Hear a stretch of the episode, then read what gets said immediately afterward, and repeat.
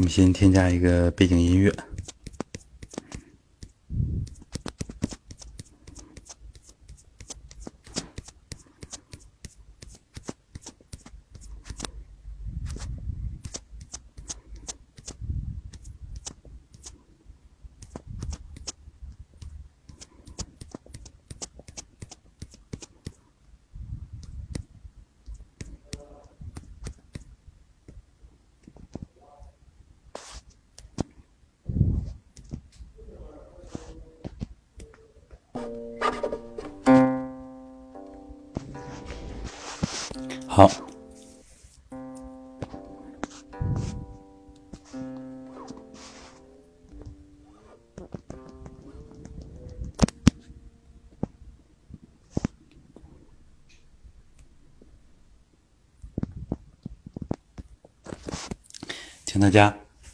找好练功位置，端身正坐。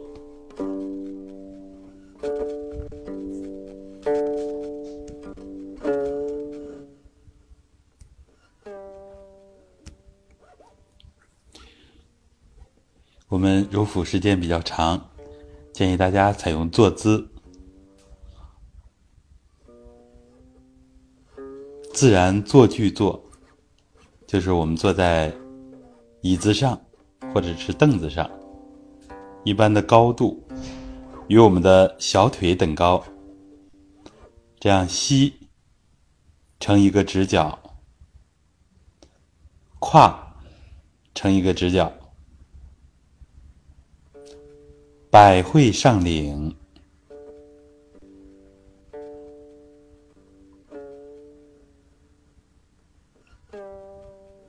下颌回收，两眼平视前方，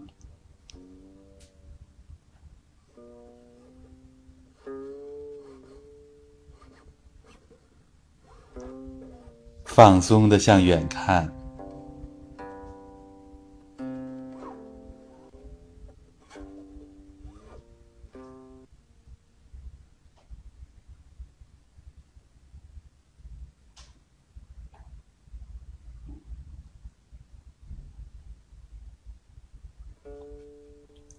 穿透眼前一切障碍物，看到天地交合之处，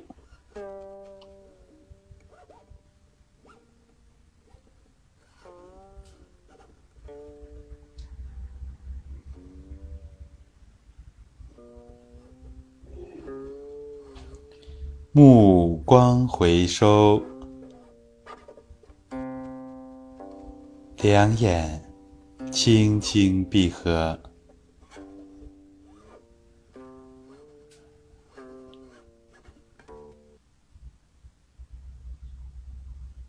精神内收，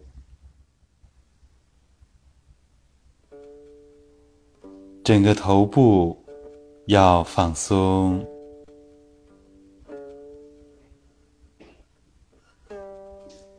展眉落腮。似笑非笑，唇齿闭合，舌尖轻抵上颚，印堂向内收，平着向内，去找头脑的中心，再向上去找百会，我们体会。百会上领，这是我们练功的重中之重。形统于顶，这个练功总的口诀的关键。百会上领，在初学的阶段。就是头顶往上提着，像一根绳子拉着自己的百会，把自己轻轻的提起来。这偏重于外在的力，外在的一种感受。当我们姿势纯熟合度之后，更要注意内在的感受，从整个身体的正当中，轻轻的向上提，感受向内在的一股力量，实际上是我们的清阳之气，轻轻的上提。这样把我们整个人的正气升腾起来，五官七窍放松内收，眼睛向内看，耳向内听，舌尖轻抵上颚，指向头脑的深处。感官都向内收，带着我们的元气向内收，神返身中，气自回。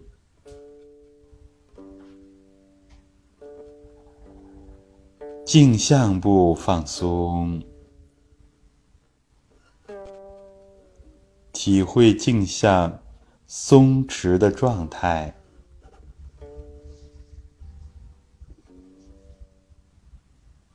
玉枕向上去找百会，把整个镜像部轻轻的向上抻拉，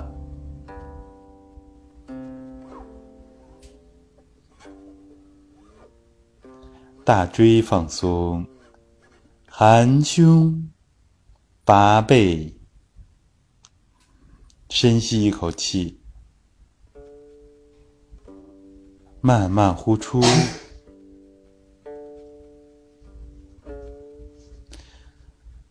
背部大椎带动向上找玉枕，找百会，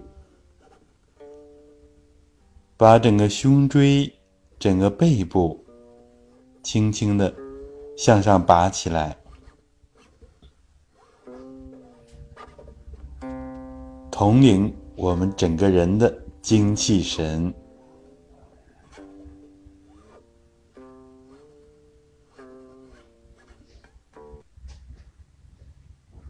两肩、两上肢放松，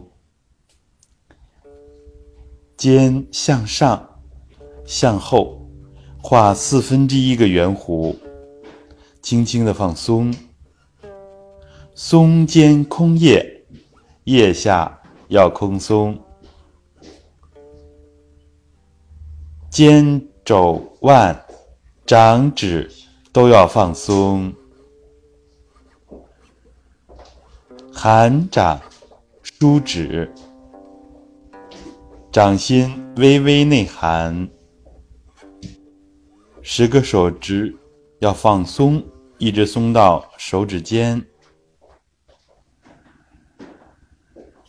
腰腹部放松，腰自然的向前放松。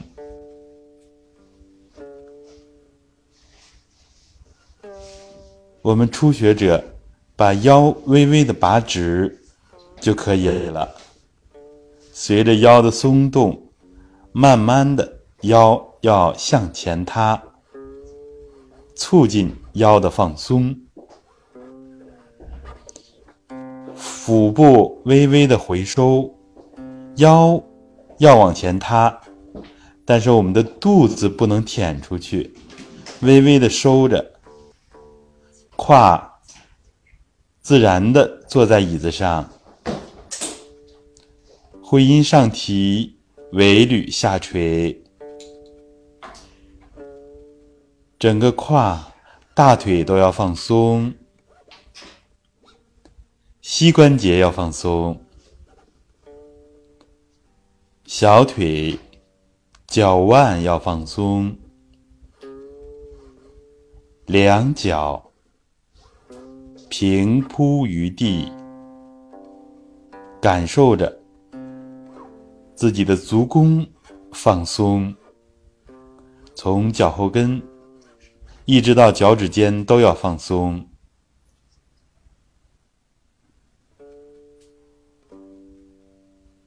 这样，全身从上到下，由内至外都要放松，皮、肉、筋、脉、骨各个层次都要放松，所对应的五脏。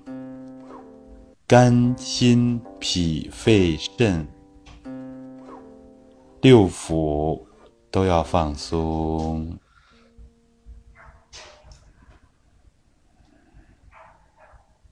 我们一起来组场，组起一个祛病、健身、开智的场，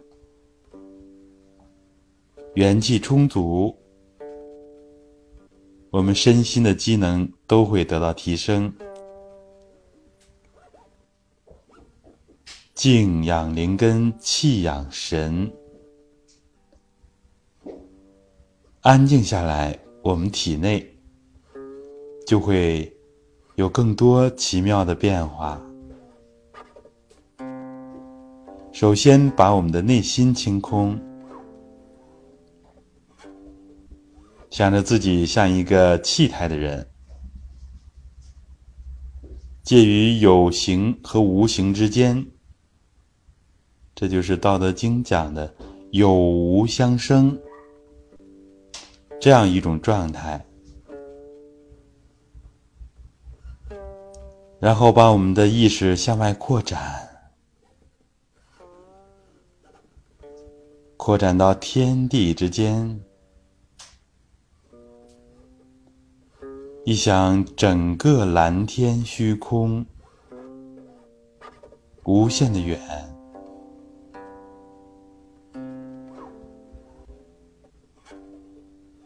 好像用我们的精神境界跟整个空蓝合住，头上、脚下、身前、身后、身左、身右。都是空空荡荡的蓝天，内心清空之后，我们体内的各个系统都在变化，都在变得平和。意念和空蓝的这种空、灵、静。虚合在一起，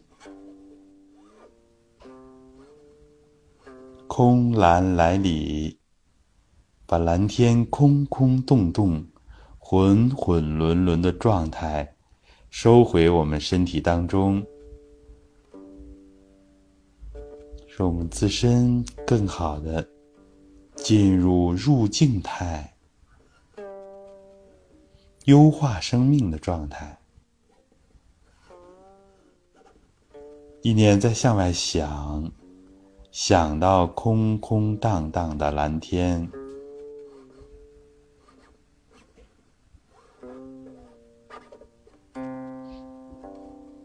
无限的深远，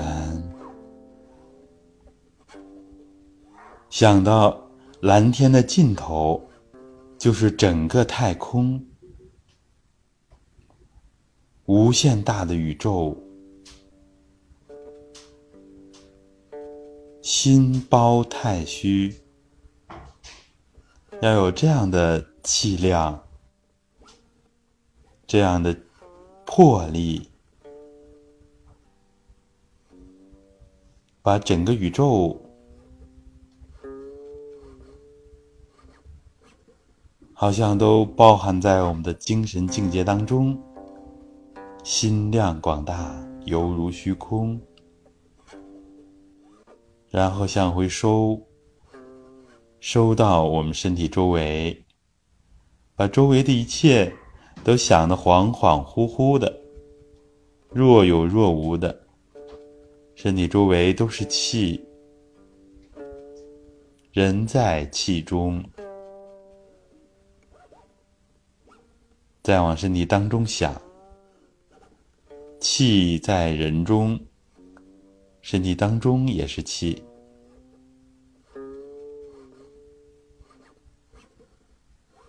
天人合一，人天混化。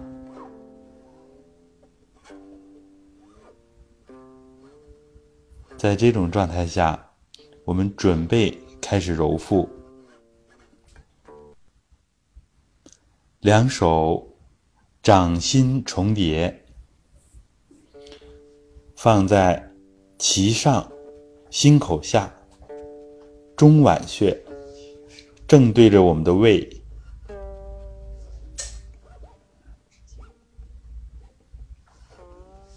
然后顺时针揉转左、下、右、上，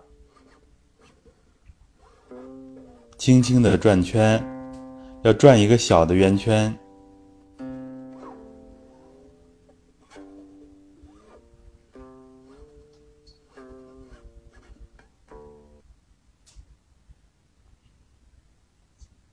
我们用《易筋经》里边的揉腹法，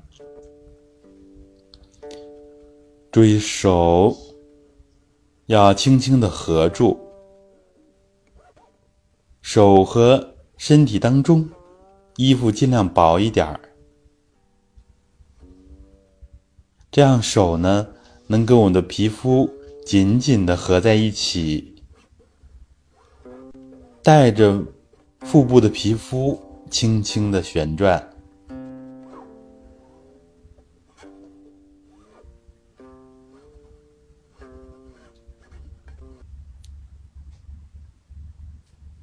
我们今天的柔腹课，把整个练习的方法和由浅入深的理论。都随着整个练习的过程，逐渐的跟大家分享，所以我们要放松。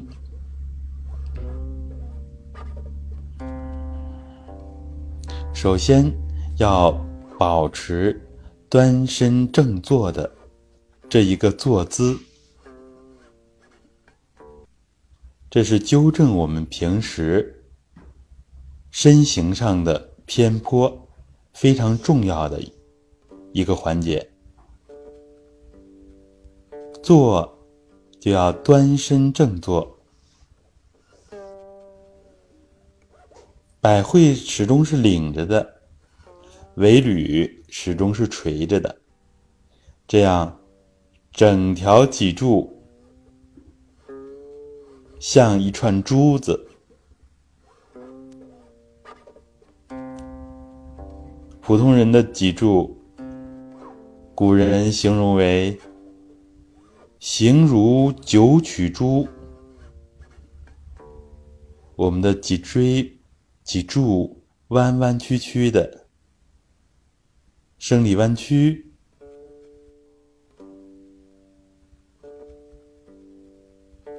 像一串珠子。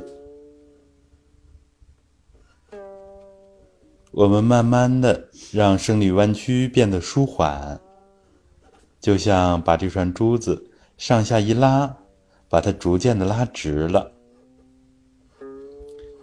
脊柱越直，我们的中气其实就越充足。脊柱的直。要靠我们的中气来养，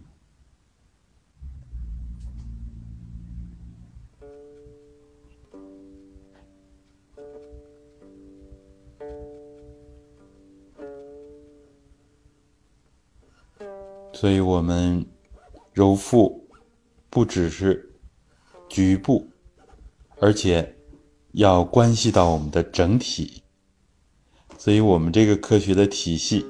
强调从整体练，练整体性。这就要求我们平时无论是揉腹卧功，或者是两脚并拢站姿直立揉腹，还是我们这样端身正坐，都要保持我们形体的端庄和中正。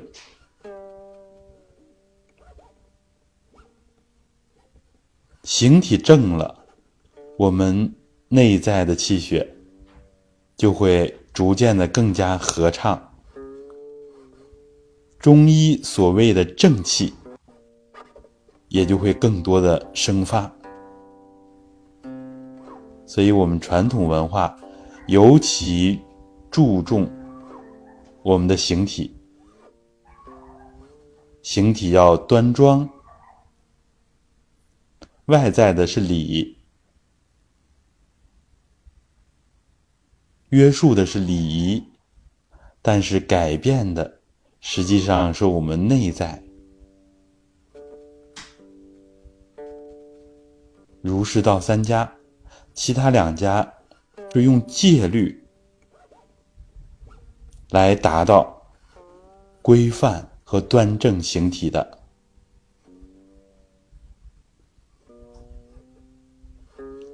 所以我们逐渐的适应这样的端身正坐，然后在端正的基础之上，要练放松。尤其是我们揉腹时间要是半个小时以上，更要放松。我们感受一下，现在呢，稍稍用力来揉腹。用力揉的话，我们整个肩是紧的，大臂、小臂的肌肉是紧的，手掌也是紧张的状态。如果这样来揉腹，很多人几分钟就开始肩和胳膊开始酸疼，开始感觉疲惫，感觉累了。所以，我们真正的揉腹，尤其是入门阶段，一定要放松。紧了之后，我们现在体会松，完全不用力气，松松垮垮的状态，从紧张这个极端的状态，进入到完全放松。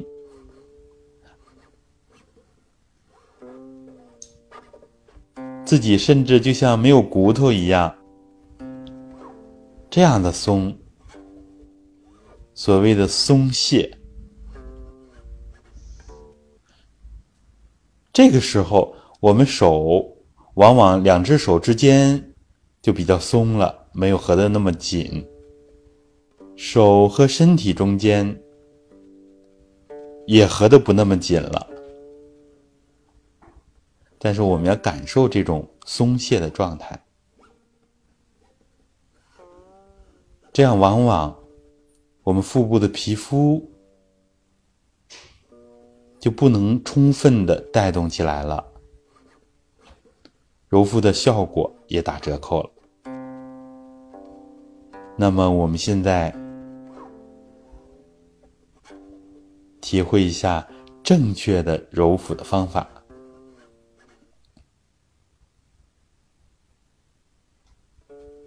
就是我们从肩开始放松，整个上肢放松，但是松的同时，我们要保持正确的姿势、正确的运动路线，要把腹部的皮肤带动起来，皮下。尤其是膜这一层带动起来，腹膜、筋膜，主要是腹横筋膜这一块带动起来，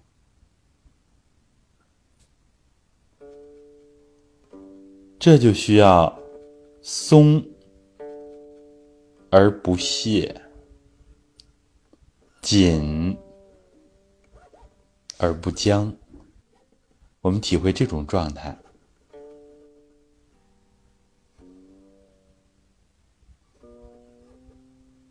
松紧有度。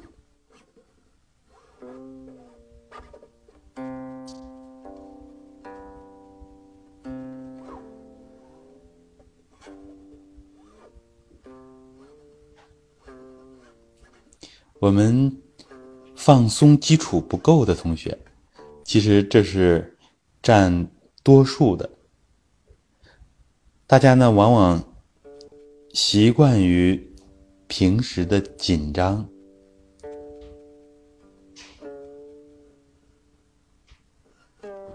我们每天清醒的状态，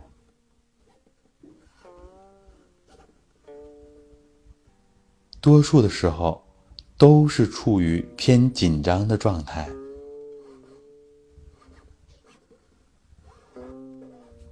无论是工作、生活还是运动，都是处于肌肉收缩、紧张的状态。肌肉的紧，肌纤维的紧张。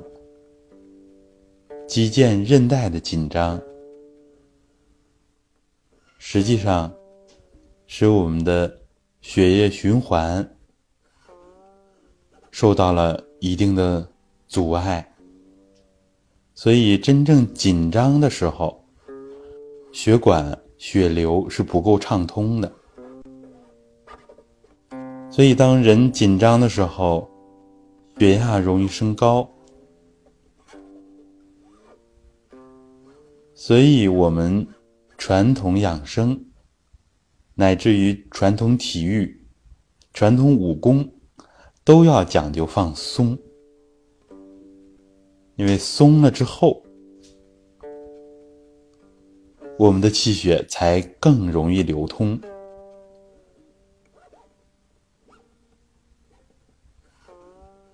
这是跟我们现代体育、西方体育。恰恰相反，这样一个观点，所以我们就理解了为什么太极拳要求松。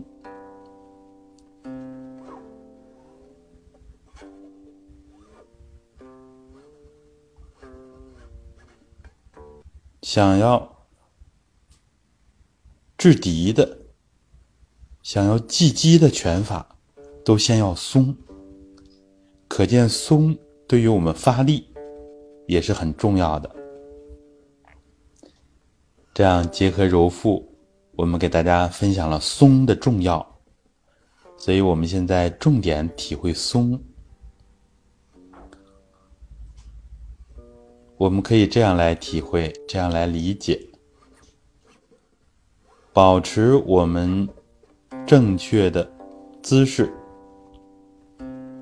保持动作合度，最小的力量，这就是接近于我们所说的松。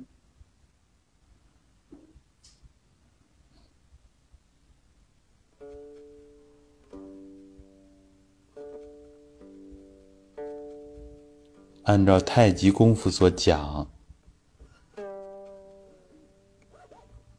放松之后。会感觉微微的沉，这就是所谓的松沉。真正放松之后，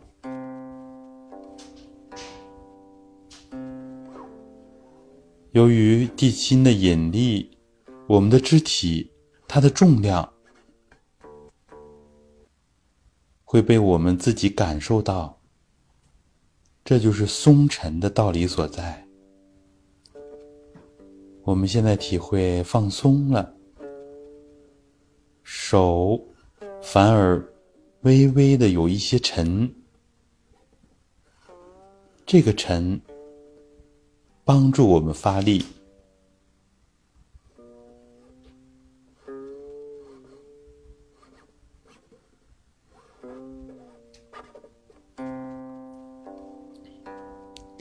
现在我们开始集中揉腹，两手可能微微的出汗，感觉两手热起来了。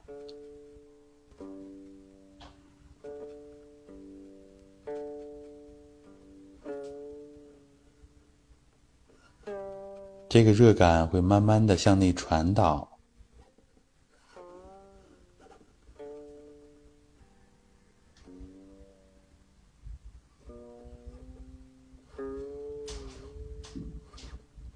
我们的胃，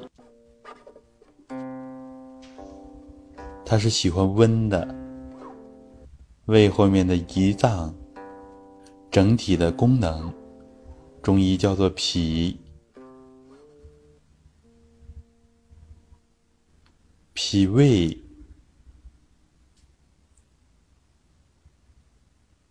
都是比较讨厌湿寒的。所以我们通过手的温热向内传导，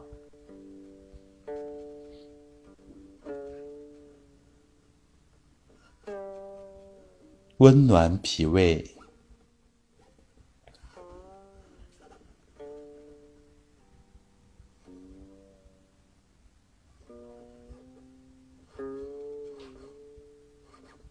我们揉的时候。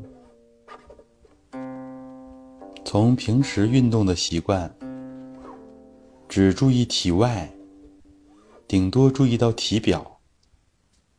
这个时候要学会把我们的精气神向内收，感受内在的状态，把神注入到形当中。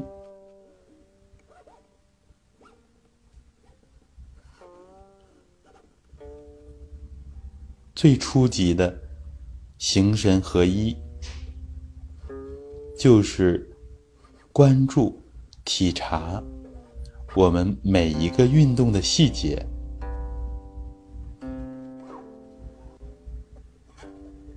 感受自己两上肢松而不懈的状态。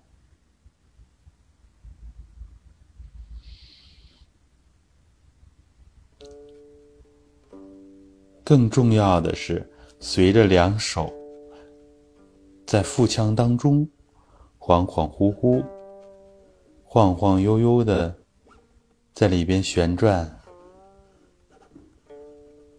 转、转。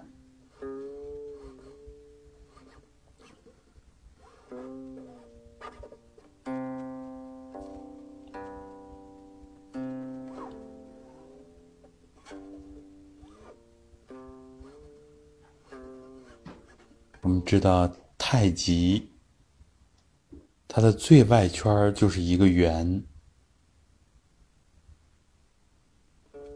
圆空法生，这样的转圈，意识里边的空，身体当中的空，互相印证，互相结合在一起。实际上，我们的元气就开始生发起来了。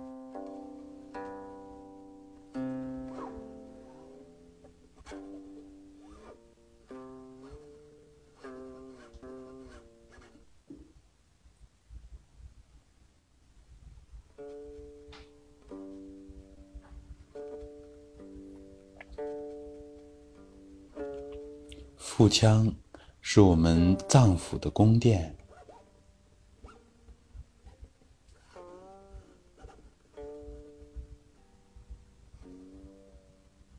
脾胃是我们气血生化之源。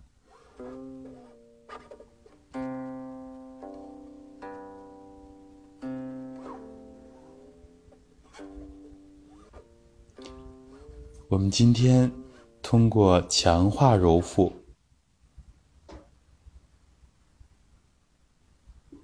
让大家深入的感受一下松静的状态，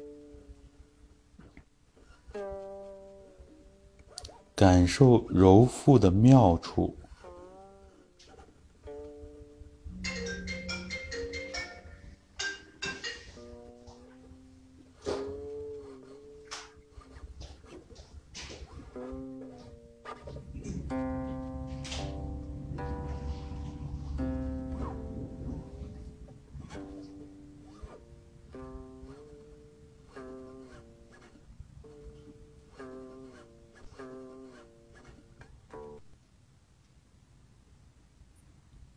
这样揉到一个小时以上，回去呢，自己再放松的练，练十分、二十分、半个小时，都感觉比较容易，因为我们稍微的加大强度，练到一个小时以上了，再减少量，从我们。心理承受能力来说，就会觉得容易。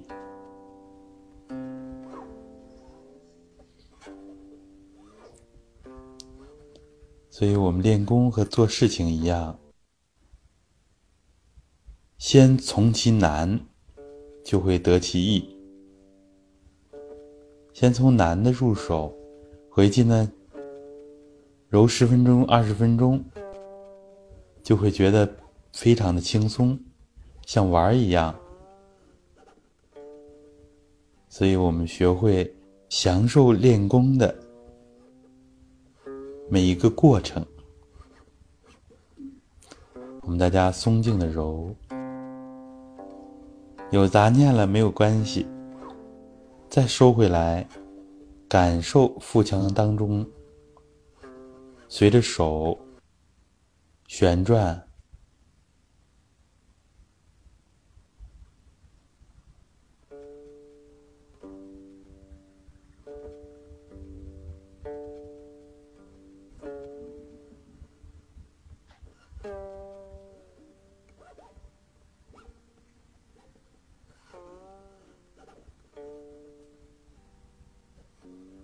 放松揉腹。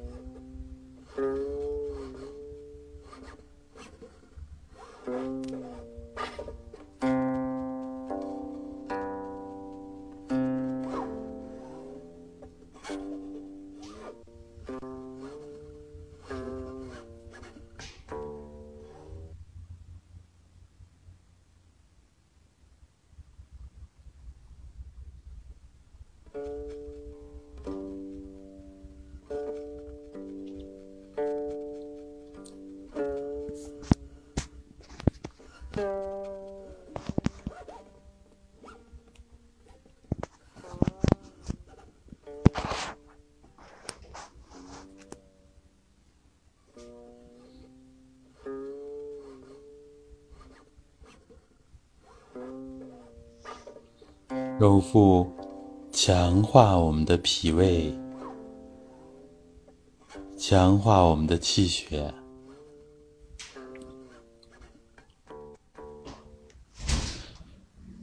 最核心的，要强化我们的膜。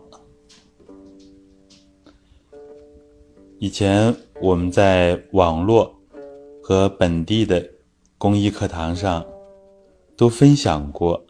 关于膜和摩洛的知识，我们今天再简要的梳理一下。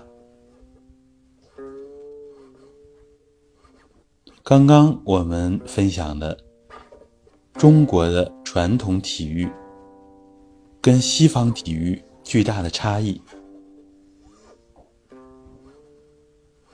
我们既然练的是少林的柔腹、武功内壮的方法，那么我们就从东西方对武术、武功练习的这个差别上，跟大家分享。从这里讲起，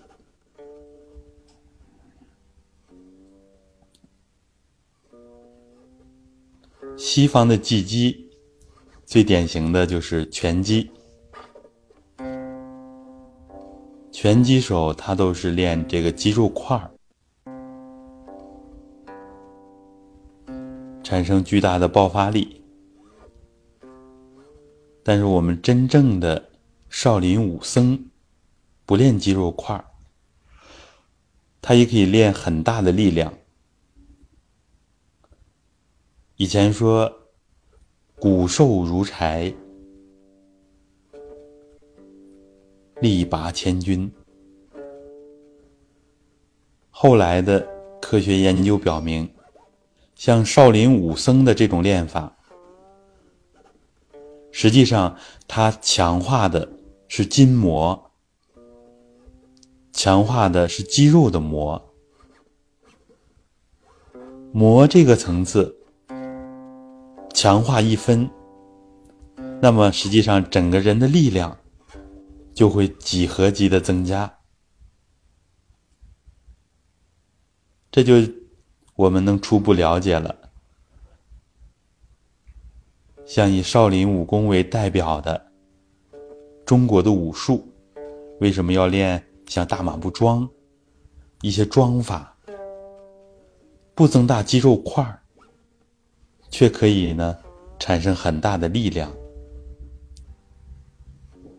尤其是我们揉腹，它实际上是《易筋经》魔论里边重要的核心的练法，《易筋经》重点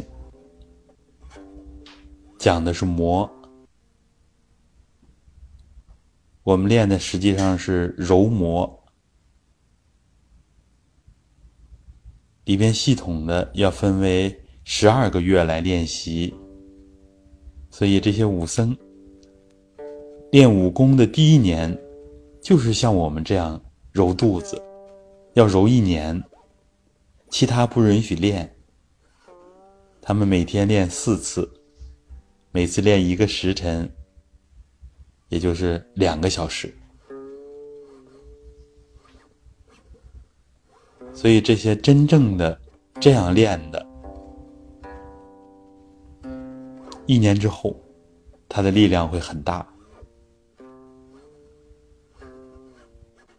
只不过呢，现在真正这样沉浮下来、踏踏实实苦练的，可能并不多。所以现在少林功夫给我们的感觉就是外家拳。实际上，中国武术武功里边，除了三大内家拳——太极、八卦、形意，除了他们之外，少林的功夫其实它兼有内家拳的特点。当然，我们。实际上不懂武功，也不懂武术，我们只是把他的强身健体、养生最有用的一块拿出来，所以我们这个体系是集百家之长。少林的这一块儿非常有用，对我们普通人养生作用很大。这就是揉中脘，我们顺时针揉。而武当呢，要揉玉环穴，就是揉我们的肚脐。揉肚脐的时候，我们也分享了，要正揉和反揉相等。比如说正揉一百次，反揉也揉一百下。而中脘这个地方呢？按照原版的，就是顺时针来揉转。我们遵循古法，《魔论》里边讲，从右推向左，其实呢就叫做推气入血，其实起到一个气血相合的作用。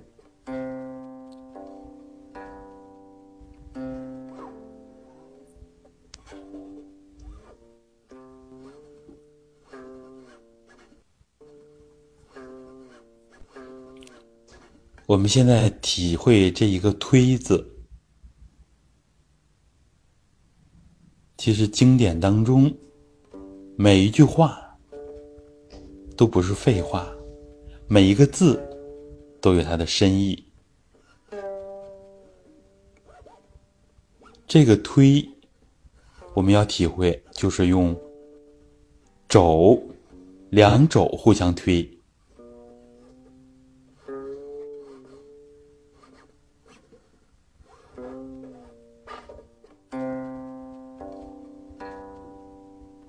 这样，就不仅仅关注我们的两手力量，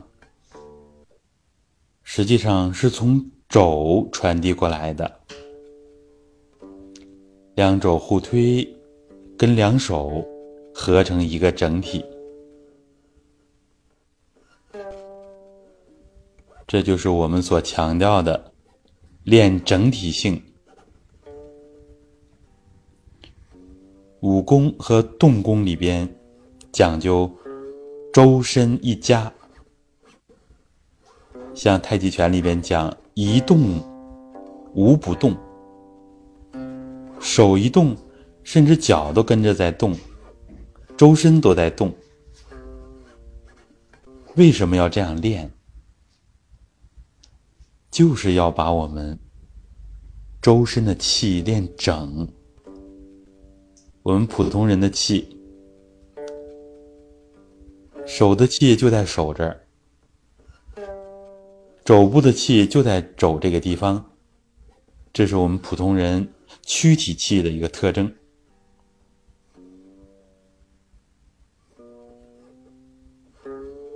我们讲过，人对应着精气神，实际上有三个层面的气。最基础的这个层面，我们叫做躯体混元气。这个层面，我们周身每个地方都有。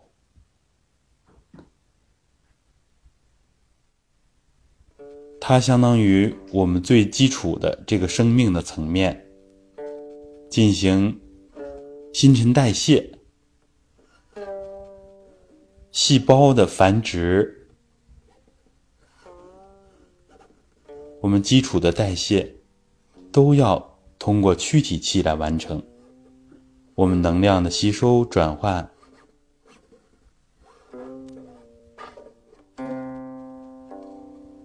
这个层次的气主要通过摩络来传输。我们现在体会，感受一下腹部的皮下。筋膜，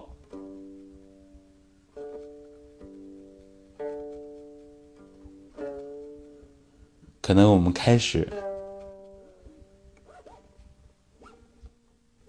体会的比较少，甚至没什么感受，这都没有关系。我们是引导大家用传统这个最关键的。内向性的运用意识，这样来改变我们自己。我们人的本能就是这样的。当我们眼睛向外看，耳朵向外听，注意力完全在外面，然后呢，消耗我们的元气，身心俱疲的时候，我们最常见的就是休息、睡眠。没有休息的条件的情况下，我们也会选择闭目养神。这就是通过闭目，把我们的神收回来，养一养，实际上也在养我们的精和气，也就相当于形和气。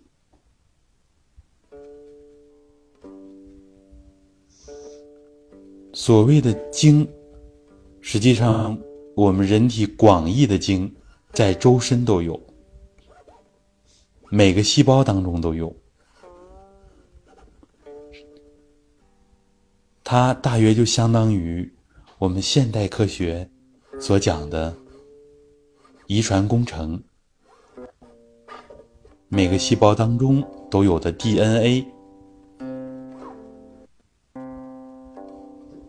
这是我们生命的全息。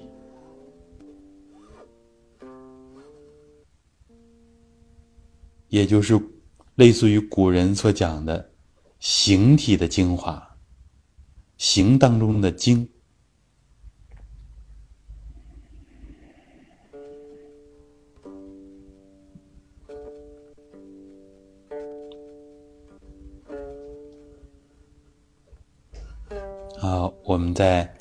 受腹腔当中，每个人的感受。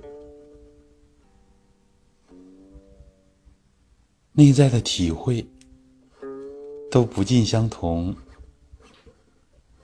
有的人会感觉深处里边慢慢热起来，有的可能体会到内在的跟着手在转，实际上就是我们的一团气，包括我们的摩洛之气。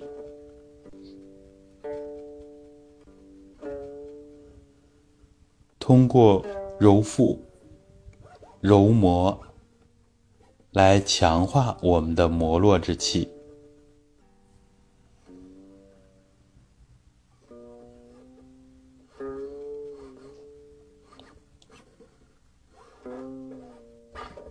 我们普通人没有那么大的力量，没有那么足的精力，就是因为我们周身。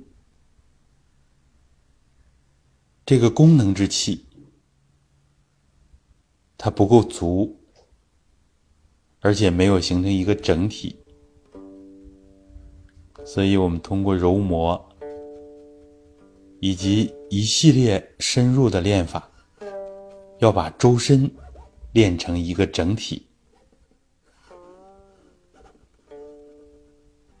周身的膜衔接和转换的地方，是它的关键。这也是我们的丹田之气运到周身，完成我们的运动和各项生命活动一个重要的传输途径，就是通过膜来传输的。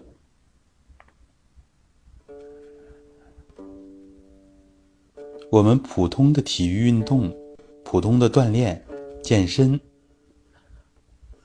包括现代的营养学，它涉及的是我们另一个层面的气，叫做营养之气。现在的营养学非常发达，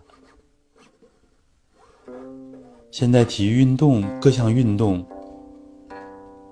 也非常完备，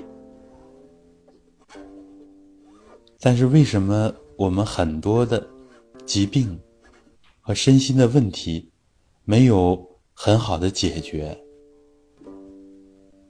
就是因为没有兼顾到我们的功能之气。那么，我们从揉腹开始，就是要强化从摩络传输的功能之气。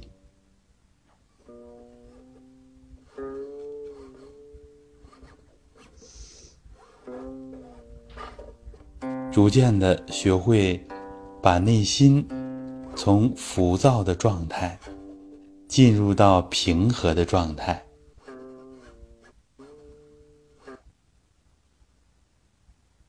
多言数穷，不如守中，内在中和的一个状态。这是《道德经》里边给我们非常重要的启示，也是《中庸》里边讲到的中和，非常核心的内容。没有起情绪，喜怒哀乐之未发，谓之中；发而皆众结，谓之和。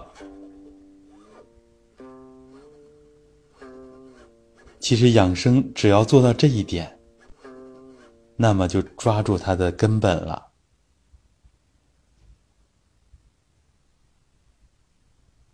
我们平时影响自己元气、气血运行，影响自己生命力最重要的、最主要的一个因素，就是我们的不健康的情绪。我们偏颇的情志，还有我们四分五裂的精神状态，如果把这一部分解决了，我们就减少了非常多的内耗，好多的能量，我们自己的精华之气，都是通过我们不稳定的精神状态。消耗掉的，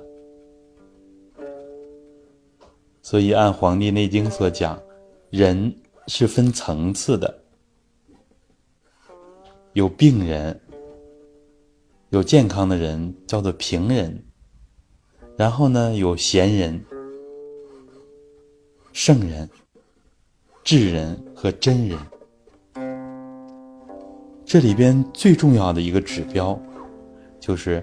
恬淡虚无，真气从之，精神内守，病安从来。《黄帝内经》的开篇就讲到了医道的关键。其实医道的关键不是用药。不是用针、用灸、用砭石，而是让我们学会把内在调整的恬静、舒适、淡泊、虚无。所以我们为什么要把自己想成一团气？平时脑子里边太实了，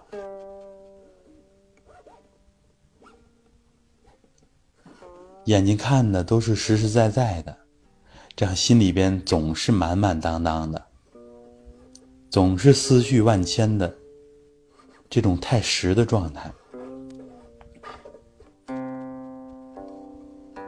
我们平时总是有心求的状态。以前说有心求则着相，我们总是着相，所以现在慢慢变得无心求。要是真正的无心求，像传统里那种消极的练法。无心求，则落空；有心和无心都不行，那怎么办呢？所以我们有了这些具体的方法。有形之中蕴无形，我们现在揉腹，大家就感受，实际上就是内在的无形之气。我们现在分享到了一个摩洛层面的气，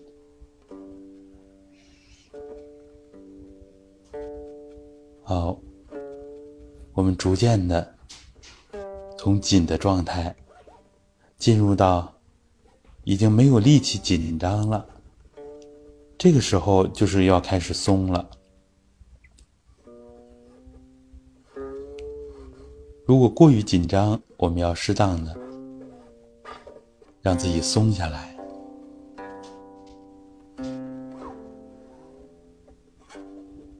松了之后，实际上我们整个上肢，它自己会去整合。我们前面分享到肘部的力，实际上它来源于我们两肩。我们平时紧张的时候，最容易的就是肩部紧张，甚至很多人都端着肩膀。所以现在肩颈有问题的人非常多，平时太紧了。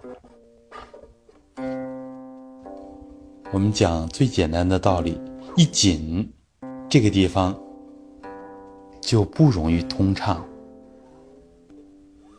循环就容易出现堵塞。所以现在西方的心理疗法。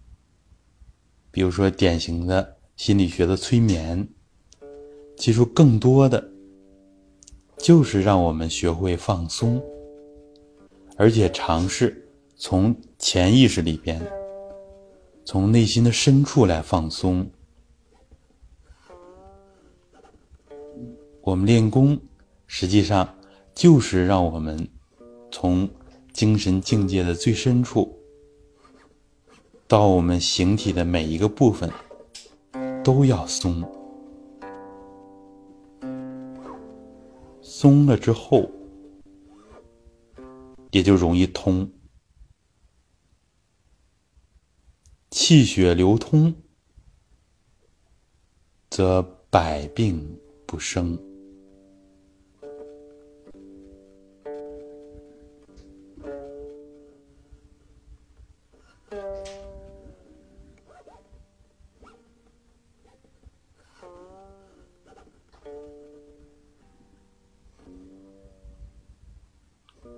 这种内向的状态，改变我们平时外向的习惯，所以说需要一个适应的过程。在适应了之后，就会有了内在的这种感受。所以从古至今，好多修道的人、修行的人。对练功这件事儿呢，都是乐此不疲的。实际上，它是有内在的这种充实和愉悦这样的基础。我们大家慢慢的来体会，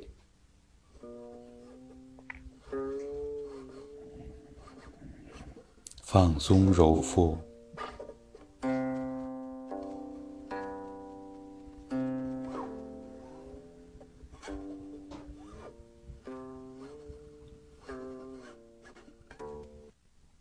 如果实在揉不动了，可以原地的停一停，把肩肘腕稍稍的动一动。如果平时基础比较好的，我们就要坚持。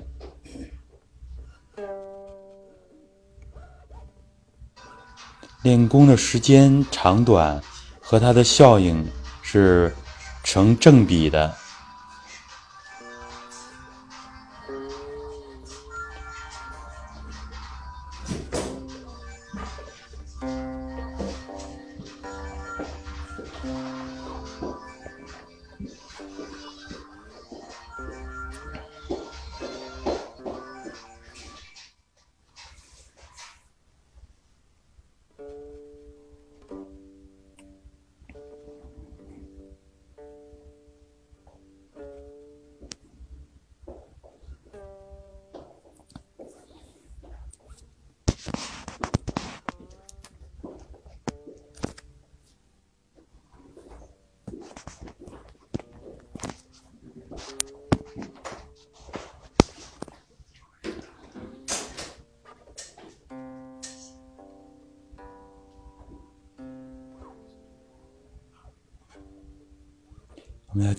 保持安静。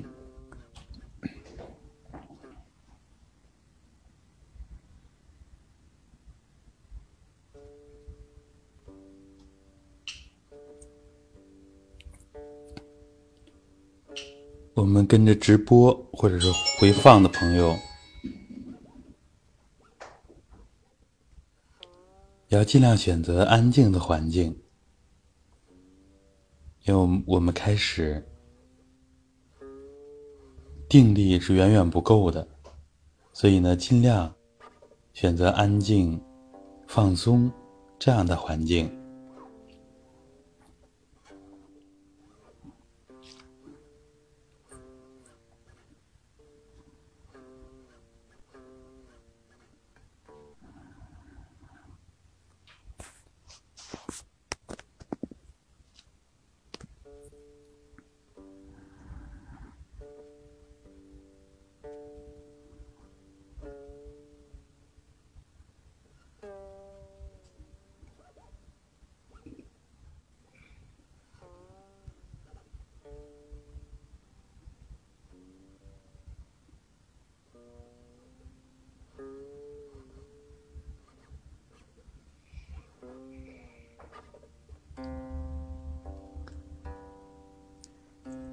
我们各种养生之道，他都强调要持之以恒。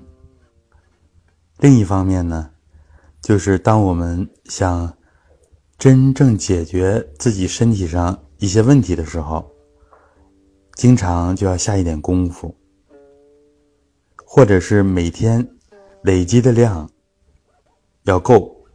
比如说，练功要达到一个小时。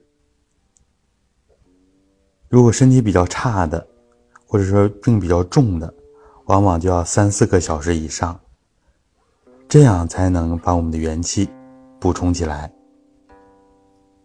而且有基础、有条件的，我们要把单次练功的量提上来。比如我们这一次主要的目的。就是把大家通过揉腹，把这个量、时间、单次的时间提上去。功夫者克功也。实际上，真正讲的练功，这个功是什么意思呢？就是要我们把时间这个量。做的功上去了，我们可以这么来理解。所以坚持到一个小时，跟半个小时的气量和气的深度是完全不一样的。一练功，从皮肉不断的往里渗透，渗透到筋脉骨。到骨头里边，是我们人体行的最深的层次。而一般像双盘，这个气想练到骨头里边，就要达到一个半小时到两个小时。这个时候也是双盘最难过的时候。而我们普通人练气入骨是非常难以做到的。那么，我们通过揉腹这样的方法，相对的要轻松的多。这样能有更多的普通人通过这样的古法来受益。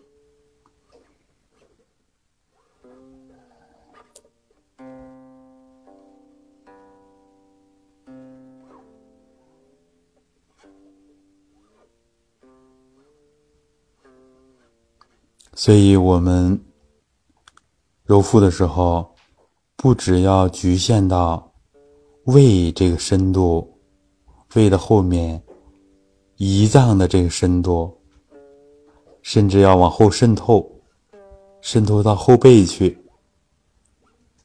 渗透到脊柱当中、脊髓当中。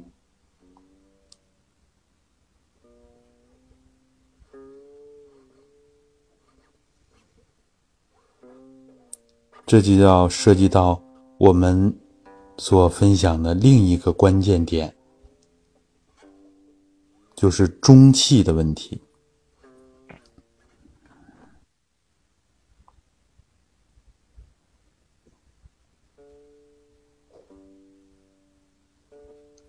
实际上，看过我们的文章，听过我们柔腹的讲课，这些朋友都知道，柔腹它最主要的一个作用就是培补中气。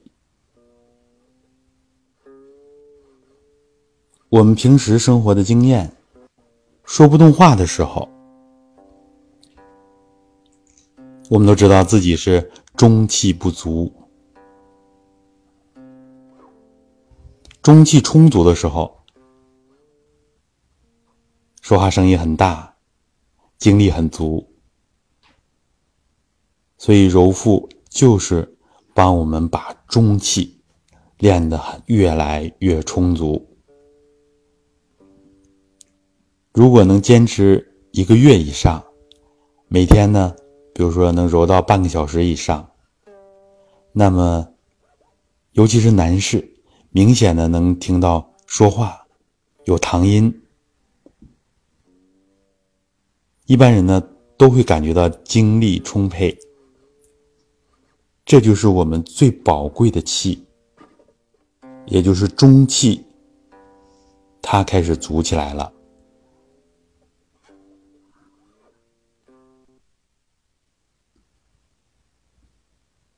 这个中气。实际上，我们可以把它理解为中宫之气。中宫就是针对于下田和上田所说的。一般我们取的下田是肚脐的深处，命门穴的前面。这个地方是躯体气，我们刚才讲的摩洛之气的集中点。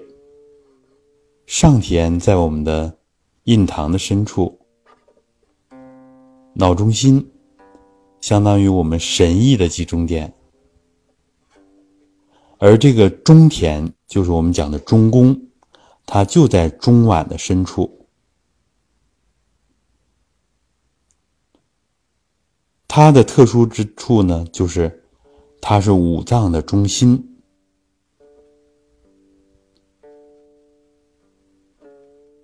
我们分享过五脏的。五行模式：金木水火土。五行以前说也来源于五方，因为它诞生于我们中原大地。从中原那一块黄河流域，它呢就有东南西北中这样的五方。中对应的就是土，北方对应的是水，因为北方寒冷；南方对应的是火，南方炎热。然后东方对应的是木，西方对应的是金。所以也说我们中国人用筷子，西方人用刀叉。这很有意思的说法。中就是对应的土，中央脾土，实际上就是对应我们的脾脏，脾胃是属土的。土呢，它对应着四季，也对应着长夏，就是我们讲的三伏、伏天。所以脾胃这个脾脏，它是起着灌溉和滋养。另外四脏的作用，也就是我们经常听到的，脾胃是后天之本，所以我们讲到了揉中脘，强化我们的后天之本，强化脾胃，强化气血生化之源。只要脾胃好了，我们身体一定会非常好。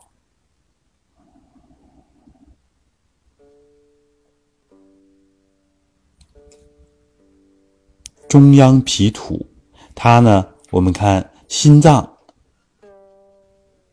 在上面，肺脏在上面的两侧，肝和脾脏，呃，西医讲的脾脏都在我们两肋里边，实际上在胰脏的两侧，肾再靠下一点，也在两侧，其他五脏。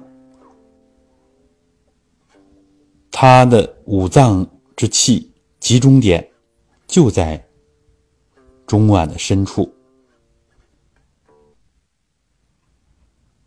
相当于我们解剖上的胰脏的一部分，胰脏周围的网膜囊、肠系膜，还有我们这地方的神经丛，神经集散的地方。这个地方对于我们来说至关重要，所以现在血糖高的人非常多，不好解决。那么胰脏的功能实际上也很依赖我们的胰脏、脾胃之气，还有我们的中气。所以现代人呢，把下面下田的元气啊消耗的。很厉害，下面消耗我们的精气、精元之气，中间消耗我们的中气，上面消耗我们神意的混元气。所以呢，我们现在身体差的人非常多，而我们往往都注意外在的这些因素，环境的因素。水谷、食物、空气，我们都强调这些因素。实际上，我们内环境也是往往是一塌糊涂的。现在呢，吸引我们眼球的东西非常多，消耗我们精气的地方非常多。为了方方面面都照顾到，所以我们殚精竭虑，把自己消耗的很厉害，各种问题都出现了。这个时候，我们要改变，像西方人那种就是外求，一切原因都向外找。我们要变成内求，向内找自己的原因。这就是要把我们的，一是我们躯体气练足，我们柔膜也在强化这个层面的气。躯体气，我们通过食物、通过水、通过呼吸，可以直接获得。通过命门先天元气场的转化，我们直接能获得这个比较粗一点的躯体之气。这个是周身各部能够正常运转的基础。五脏里边也有这个躯体气，五脏的形，完成它自身新陈代谢这部分的气，躯体气。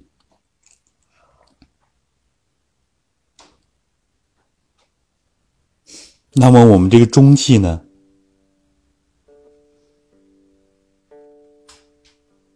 它是我们没办法直接获得的，它要通过。我们的先天气和后天水谷精微之气，再加上我们的精神活动混化在一起，才能够生成。因为这个中气，它是更加精微，也是更加宝贵的气。这就是我们介绍的第二个层次的气，叫做藏真混元气。它对应的就是我们五脏的这个无中生有的这个功能。这个无中生有就是我们激素这个层面的功能。五脏跟其他地方不一样的，除了它有自身应用的这个躯体气。自身它要消耗能量，细胞要生成、要繁殖，还要消亡，这些都需要躯体气。除此之外，我们的五脏还要分泌非常重要的激素，这个激素要供应全身。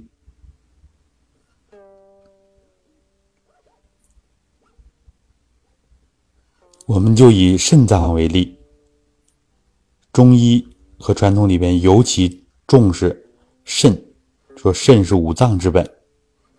那么现代医学看呢，它就是一个泌尿器官啊，泌尿系统的。但是后来呢，西医发现，肾上腺素是我们人至关重要的。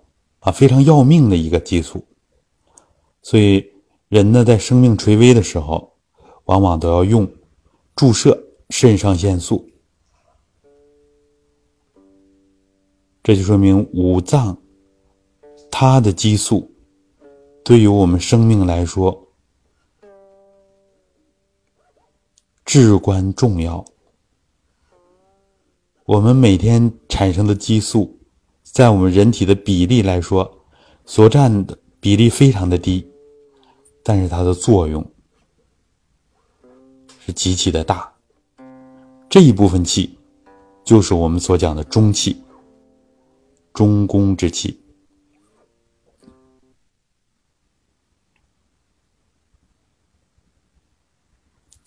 所以，我们揉腹，不只是强化浅表层的膜络气。更要强化我们的中气，中气的集中点就在中脘的深处，我们人体前三分之二，大约这个位置，在脊柱的前面，有一部分跟胰脏融合，所以我们讲的这个混元窍。实际上跟我们的形体相兼容，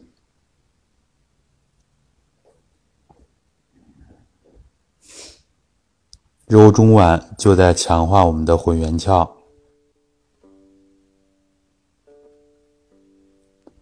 强化我们最最宝贵的中气。这个中气如果消耗了，就像脑力劳动者消耗这个中气。靠吃东西，说吃这样的营养那样的营养，它是没办法直接补充的。所以繁重的脑力劳动者，他最解乏的方式就是睡眠。通过睡觉，我们人体的表层的气往五脏里边进，往中宫里边进，往我们人体的中，相当于往骨髓里边进。只有这种被动的方式，恢复受损的中气。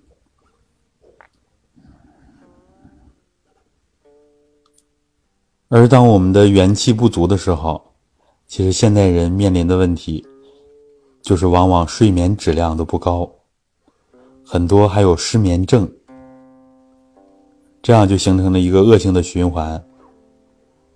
我们主要。产生中气的这么一个环节，睡眠，它却不能很好的进行。晚上睡不好，白天呢该精神的时候又困，所以这样只能用我们的智慧的祖先这些传统养生的方法来把我们。精气神啊，尤其这个中气补充起来，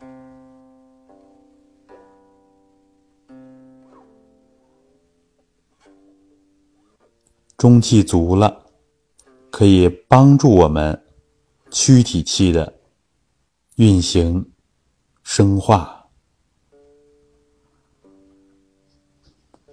就像我们五脏之气，它都连着我们的周身。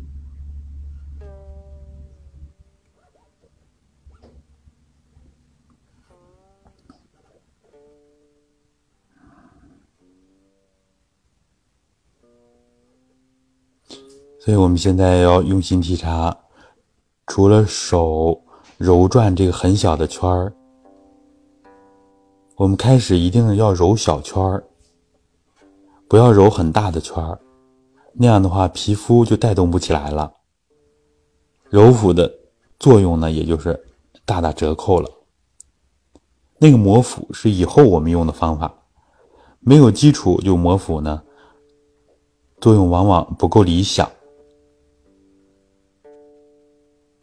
所以，我们初级的揉腹就是在原地揉小圈儿，有很好的基础之后，再把这个力度慢慢的加强，范围慢慢的加大，根据自己的情况，逐渐的来体会，这样会揉动更大范围的膜。但是我们初级阶段就是揉小圈，更集中体察里边的变化。很多人呢，身体其他部位也会有变化。有的人以前手脚凉，慢慢的揉腹之后，首先手热起来了，这我们好理解，手一直在运动。两个手还叠在一起，还挨着我们身体，所以它产生热量很正常。但是有很多朋友跟我反馈，揉腹之后，脚也开始热起来，而且有的人头顶出汗，有的人脚出汗。他们觉得，有的人觉得很奇怪，但很多人觉得很欣喜。因为以前手脚凉嘛，实际上就是元气不足，气血呢不能很好的达到四末。四末就是我们的双手和双脚，尤其是双脚，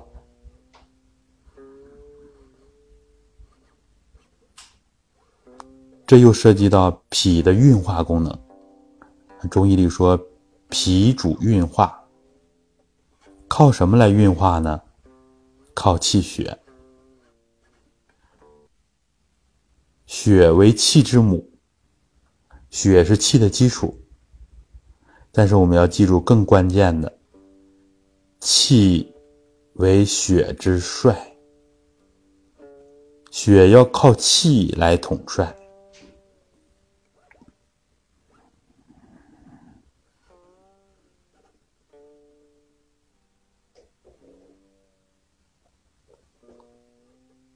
所以呢，呃，当女士生理期的时候，一般感觉精神头没那么足了，啊，体力也下降，就是因为失去了一些血之后，啊，气呢也会受到影响。所以我们中医和养生里都讲，气血是相合的。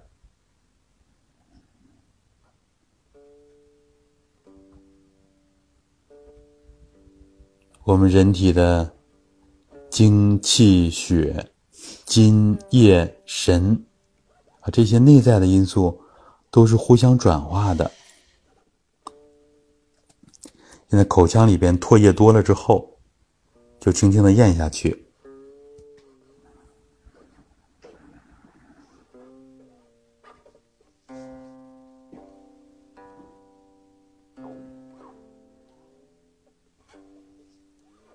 有的人揉了之后，胃里边、肠道里边会有咕噜咕噜的响声，这都是在调理胃肠。胃肠道的气和水里边在吸收、在转化。有的人可能就会打嗝，有的人排气，这都是调理胃肠的一个过程。因为揉腹，它对胃肠的调整是非常直接的。中脘是胃的募穴，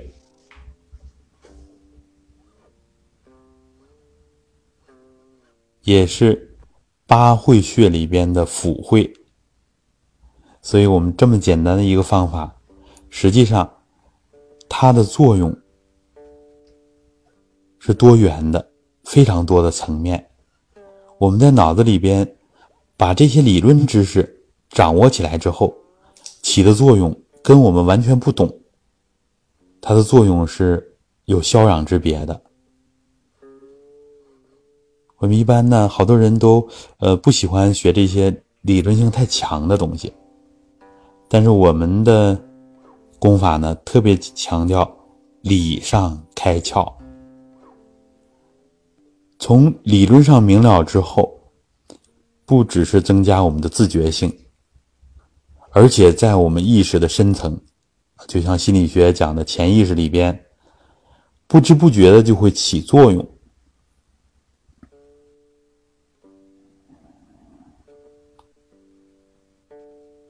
我们所讲的知识模板，当我们把这一整套东西学会了、记下来之后，再一揉腹，就会主动的去想啊，有意无意的就会知道。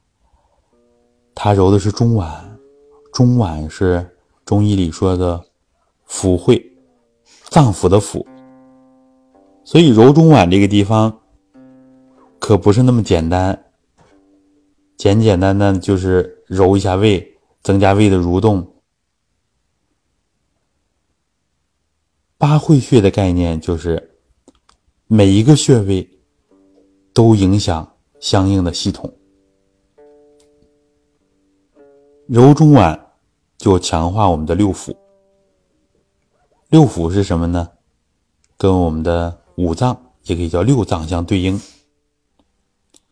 脾对应的是胃，肾对应的是膀胱，肺对应的是大肠，心脏对应的是小肠，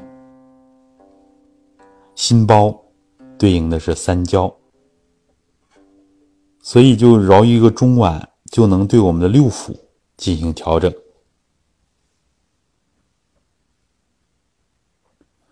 脏腑是相表里的，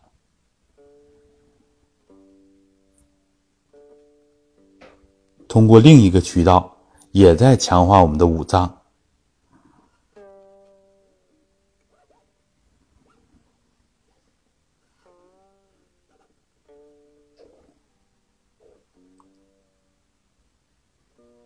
中脘的深处又是中宫，又强化我们的脏针之气。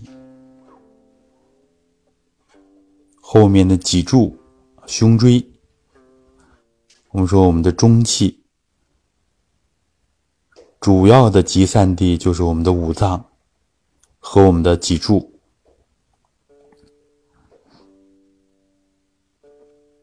所以中气越足越好。以前有的学生练得非常好，跟老师说：“老师，我的气特别足了，我都不知道气往哪儿收了。”老师说：“如果你感觉气非常足，那么你就往脊柱里面收。”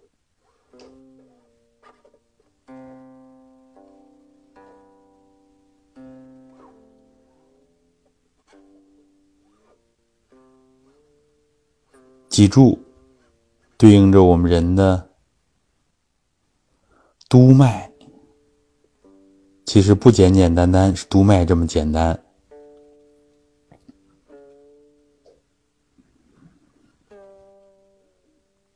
它连接我们整个中枢神经系统，向上营养我们的头脑。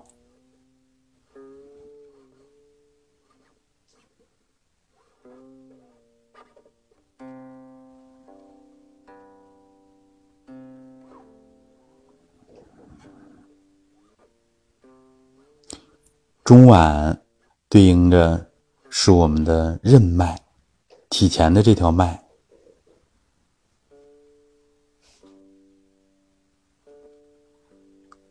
我们生活当中经常听到各个场合都有任督二脉，为什么传统里边包括文艺作品里边都强调这个任督二脉？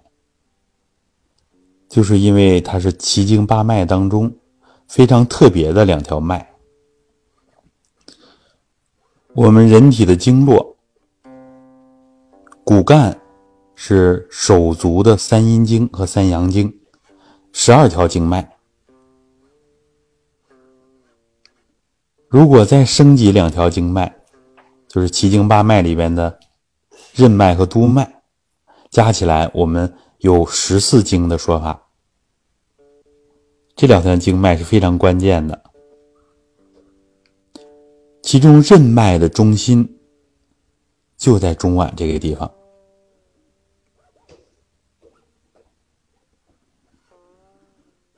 所以揉中脘对整个任脉的畅通也是有很好的作用。任脉呢是。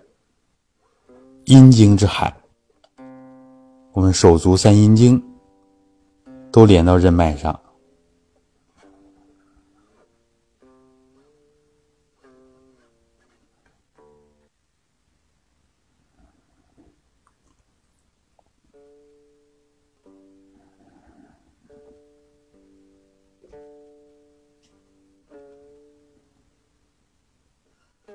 感受内在的状态。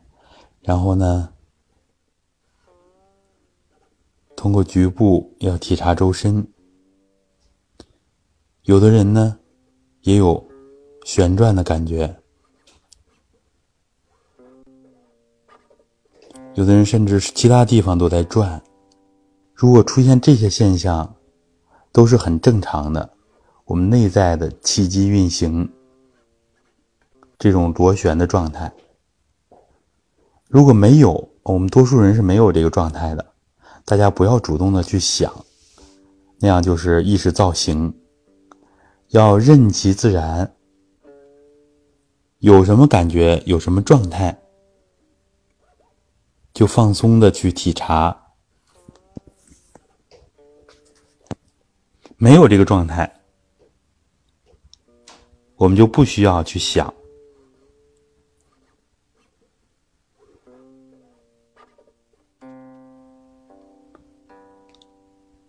当然，如果像寒气比较重的、身体比较弱的，我们可以主动把手上这个热量往里传导，想着里边热起来，这个是可以的。就类似于以前呃练丹道的那种叫丹田起火，实际上也是让我们的阳气生发起来。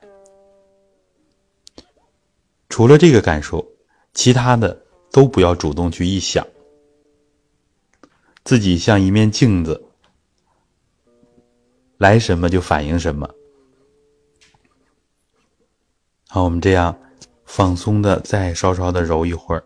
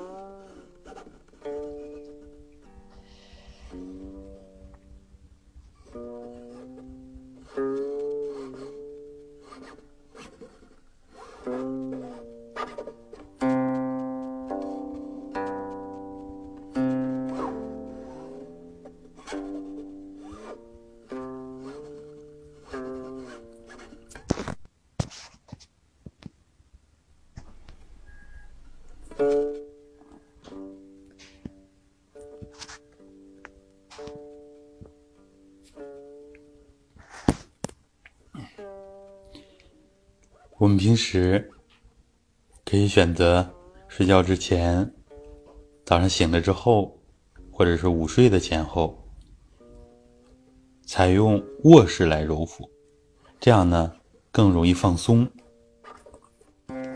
放松呢，其实我们平时就能比较喜欢练，也容易坚持。当然，有的人呢，睡眠很好，一般揉个两三分钟、三五分钟就睡着了。这种情况，我才建议大家坐着，甚至是站着练。有的人很瘦啊，他跟我反馈，一揉的时候就。总碰碰到肋骨，啊，这种情况呢，其实手揉的位置稍稍低一点，啊，在肚脐的上面，甚至干脆就揉肚脐也是可以的。揉肚脐和中脘的区别呢，肚脐重点强化命门的气，这对我们来说也是至关重要的，强化我们的元气，先天元气场。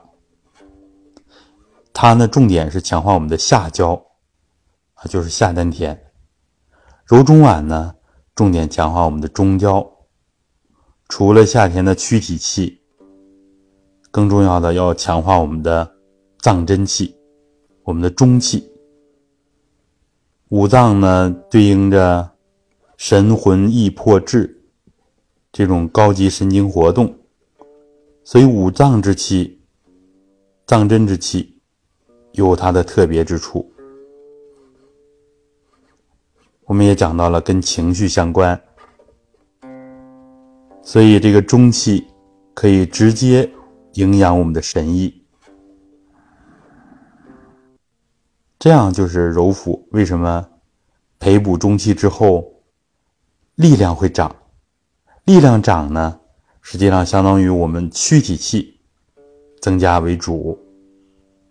然后精神头啊也会足起来，精力也会充足，这就是中气养神的作用。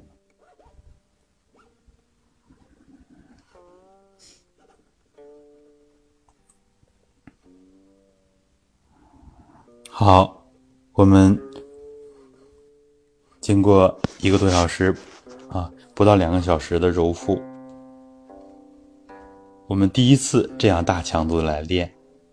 然后现在呢，逐渐的停住，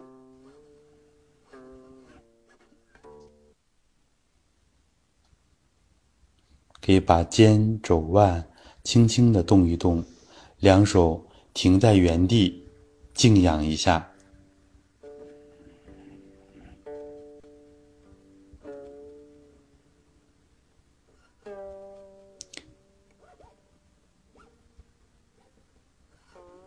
现在全国很多的练功学校、康复学校都在用强度比较大的，主要呢都是用这样轻松的功法。有的揉腹呢两个小时、两个半小时，当然呢它是专业的学校，我们这种业余的练，平时练到半个小时，有的人呢有需求的就练到一个小时啊。这已经很不错了。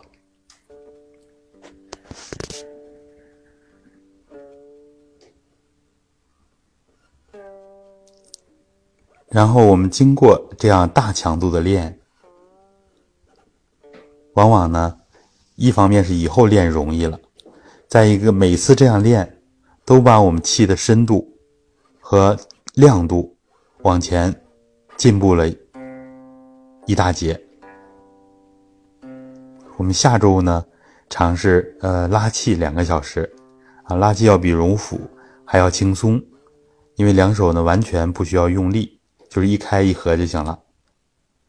像在国内，像江西中医药大学，他们那边的班，还有其他地方，都拉气四个小时、六个小时、八个小时，啊，有一些是有基础的，有一些也是新手新人。拉气的感受呢，会更容易体会到啊两手之间的变化。每增加一个小时都不一样，啊，我们到两个小时呢已经很不错了，因为我们大家都是业余练的。好，平时呢，认真的练功之后，也要认真的收气。我们一练功，把周身的气血都调动起来了，增加它的有序化。为什么要收功？就是要从练功这种状态恢复到平时我们的常态。所以这个过渡，在传统封闭性功法里边，要求是极其严格的。我们这个现代的开放性的功法呢，开放型的功法，它就是要求我们认真的收一收。就像现在秋天，忙碌了两季，春天播种，啊，夏天要施肥浇水，秋天呢就要收获，所以做到颗粒归仓，认真的收一收。好，在结束之前呢，我们可以用一点时间。啊，做一下简单的答疑互动。我们大家有问题，像在我们网络上直播间里边的朋友也可以提问，我们现场的朋友也可以提问，针对自己的情况或者有哪些问题，我们都可以交流。好，请大家定住神气，两手还原，两眼慢慢睁开。我们今天呢，嗯，直播的主干啊，就是练揉腹这一块就到这儿。然后我们看大家有没有什么问题？有问题呢，我们简单交流一下，今天就结束。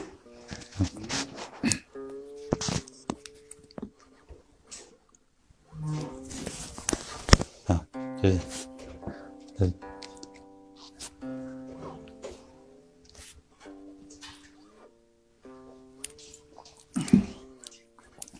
看看大家有有没有什么问题？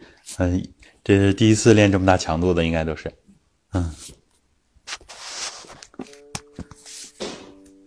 看咱们直播间有没有什么问题？这个揉腹的方法呢，也是这两年我们在网络和本地推广最主要的一个方法，也是练的最多的一个啊，大家都容易坚持。其他成套的方法呢，一个是学起来。呃，需要我们参加呃正式的班，这样才能学全。而呢，要是出门呢，或者是嗯从外地请老师都不太容易啊。我们在职没有那么多精力来教给大家，所以这些简易的方法反而作用更大。啊，这个朋友问一下，就是揉腹可以补精气吗？其实刚才也提到这个问题了啊。精气呢，一个是它的集中点在我们的命门，所以我们虽然平时比如说重点揉中脘，那实际上传统里也讲了，它是一种反先天的练法，就是增加我们的先天精元之气，所以揉中脘能起到补精气的作用。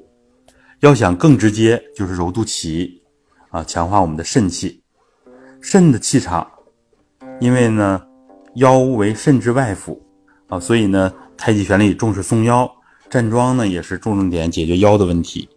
然后呢，揉肚脐正对着命门啊，我们叫命门内窍，所以呢，揉肚脐补精气的作用应该是更明显一些啊，更显著一些，因为它重在下焦。这样呢，我们嗯，通过揉啊。揉腹的这个方法就主要揉这两个位置，啊，然后呢，我们其他系列的松腰的方法，其实补人的精气都是非常直接的，啊，练腰的这些，我们看看其他专辑《传统养生功法》，或者是专门用养生站桩这个专辑里边，站桩是补元气、补精气非常快的，还有我们的转腰顺胯，我们那俯身拱腰啊，都帮助我们补补精气。嗯，我不知道这样回答，就这位朋友是不是听明白了？其实我们的直腿坐松腰法啊，它就直接在我们这个新的完人科学体系里边，直接就是练啊练我们的经啊，直接强化我们这个包括广义的经和狭义的经啊。这位朋友应该已经听懂了，看看大家呃抓紧时间还有没有其他问题啊？咱们有没有其他问题呢？就准备结束。啊，这位同学说松腰不懂是什么啊？松腰呢，在咱们大家搜一下传统养生功法，在这里边呢，我们讲了五六讲啊，都是围绕着松腰。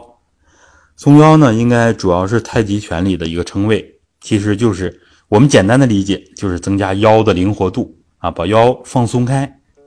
当然，这里边要分很多层面，所以呢，我们的腰越松活啊，其实就是我们的。元气越足，身体也就越好。所以呢，我们看我们儿童的时候啊，幼儿时期、婴幼儿时期，这个脊柱是非常软的，腰也非常软的。那个时候虽然我们发育呢还不够，但是那个时候是我们先天元气最足的时候。刚出生的时候，整个条脊柱都是完全松开的，这就是我们讲松腰的状态。但是我们见到过的呃几位松腰的老师。他可不是说像婴儿那个状态，抱着的时候还得驮着脊柱。他那个脊柱既有婴儿时候的那个柔韧啊柔，还有我们成人的这个韧度啊，就是他的，尤其一些个别的太极高手啊，他能松腰的话，他的那个腰的状态是，呃，整个人发力的状态，就是整体的状态远远超过我们常人的啊。这是现在医学研究的一个空白。以前呢，我想。呃，没有这方面的研究。以后现在有专门的所谓的脊柱运动专家。其实以后我想，现在医学也会重视起来。原来我们人这个腰啊，这个脊的状态，还有超过普通人的这种状态，这是我们强调的松腰啊。在传统里边是极其重视这一点的。呃，像现在瑜伽啊，它要重视全身的练习，尤其是这条脊柱要练得越来越松。松它有什么用？就是因为松了之后，气血会更畅通，啊，我们讲更重要的是这个中气，啊，中气和我们的这个下丹田的元气都要更足起来。所以人的衰老就是从脊柱，我们看刚出生的时候完全松活的状态，长大了开始出现生理弯曲，从抬头开之后就开始出现颈项部啊脖子这的生理弯曲，然后呢再衰老啊，现在很多年轻人都开始驼背了。因为现在很多很多人都是这个老年病啊，就提前就就，呃，就开始了啊。今天我跟同事还交流这个事儿呢，他说，你像我们那儿搞技术的一些二十多岁的年轻人，呃，颈椎腰椎就开始出问题了。实际上，他的元气、他的中气已经开始不足了，有很多途径来消耗啊。这以后我们在网络上会呃详细的讲，我想大约可以总结出十条啊。我们现代人消耗元气的方式啊，嗯，的呃，这个我下来再梳理一下。当我们人衰老之后，老年期其实很多人很多老人都是筋就缩了啊，骨头呢也变得脆了，另外脊脊柱呢开始往前弯着，开始驼背啊，驼背，这些都是中气和元气不足了啊。这个呢，我们这么来初步理解一下松腰啊，就是。脊呃，据说呢，瑜伽里有这么一句话，叫做“脊柱有多灵活，你就有多年轻”，啊，因为我们呢要建立一门科学，所以呢，呃，瑜伽里的好东西我们也要学啊，这样好。嗯，这位说打坐冥想可以补元气吗？嗯，打坐冥想呢是我们传统里边啊非常重视的一个啊，像瑜伽里边也有打坐冥想。我们呢，为什么不教这个打坐啊？像我们刚开始讲的，一个是我们的筋骨还没有松开，所以现在其实练双盘的这一部分人呢，我们非常佩服他的毅力啊。其实这个要吃很多的苦，而我们讲啊，古人呢不重视这种动功，就像我们讲的一些动式啊，沉气呀，或者是转腰、俯身拱腰等等，他认为它是小数啊，因为呢，他们当时呢有。当时的特定的历史条件，当时讲劳心者治人，劳力者治于人。那个时代是轻视体力劳动的。我们现在呢，说劳动者是最可爱的人啊，最美丽的人。实际上，我们现在看这种动功，像我们这个揉腹，它就不完全是静的啊，它有动的成分。这么动起来之后，才能更好的促进我们的气血流通。而且从修身高层次来讲，这个动中求静，才是真正的静啊。所以说，我们现在不强调那个呃打坐啊这种方式，当然喜欢的完全可以，它也能发动我们的真气，只不过说呢，比我们这些方法，比我们推广的这个智能动功啊，比它的效果要慢，可以体会。呃，建国初期呢，那个时候有殷世子静坐，他经常呢。有一个效果啊，有一个就是改变，经常要一般两三年以上，就是因为这个静坐呀，它发动真气慢，所以呢，咱们要喜欢就可以练，嗯，也可以比较一下，这都没有关系。我们这个体系里边也有静功啊，也有静坐，但是我们呢都不作为重点，呃，以后当形体松的非常好，比如说松腰之后，就可以适当的练一练，那样才有更好的效果。好。那么时间差不多了，我们今天的直播呢就到这里，啊，也是感谢大家的陪伴，嗯，下周呢同一时间我们再见。